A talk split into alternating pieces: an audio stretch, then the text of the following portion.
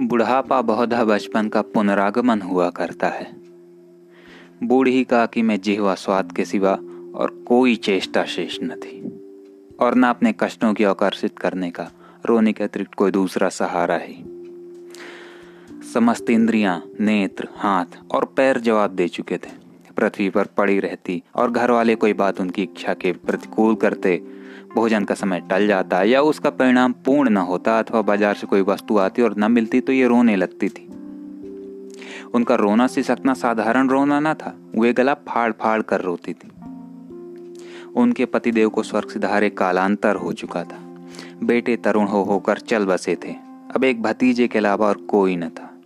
उसी भतीजे के नाम उन्होंने अपनी सारी संपत्ति लिख दी।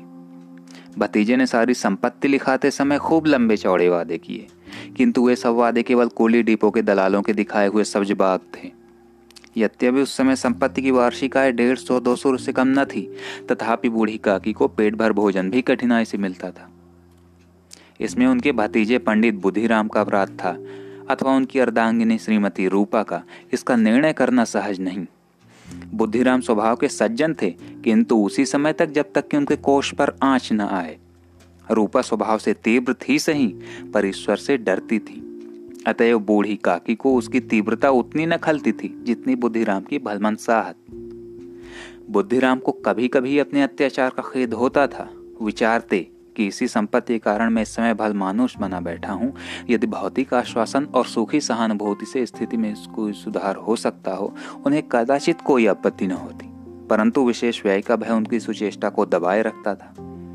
यहाँ तक कि यदि द्वार पर कोई भला आदमी बैठा होता और बूढ़ी काकी उस समय अपना राग अलापने लगती तो आग हो जाते और घर में जाकर उन्हें ज़ोर से डांटते।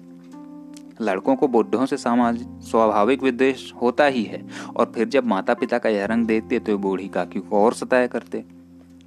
कोई चुटकी काट कर भागता, कोई इन पर पानी की कुल्ली कर देता।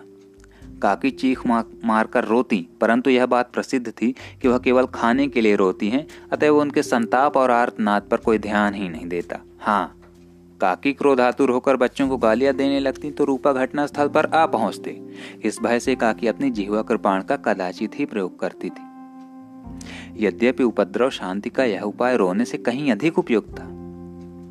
संपूर्ण परिवार में यदि काकी से किसी को अनुराग था तो वह बुद्धिराम की छोटी लाडली थी।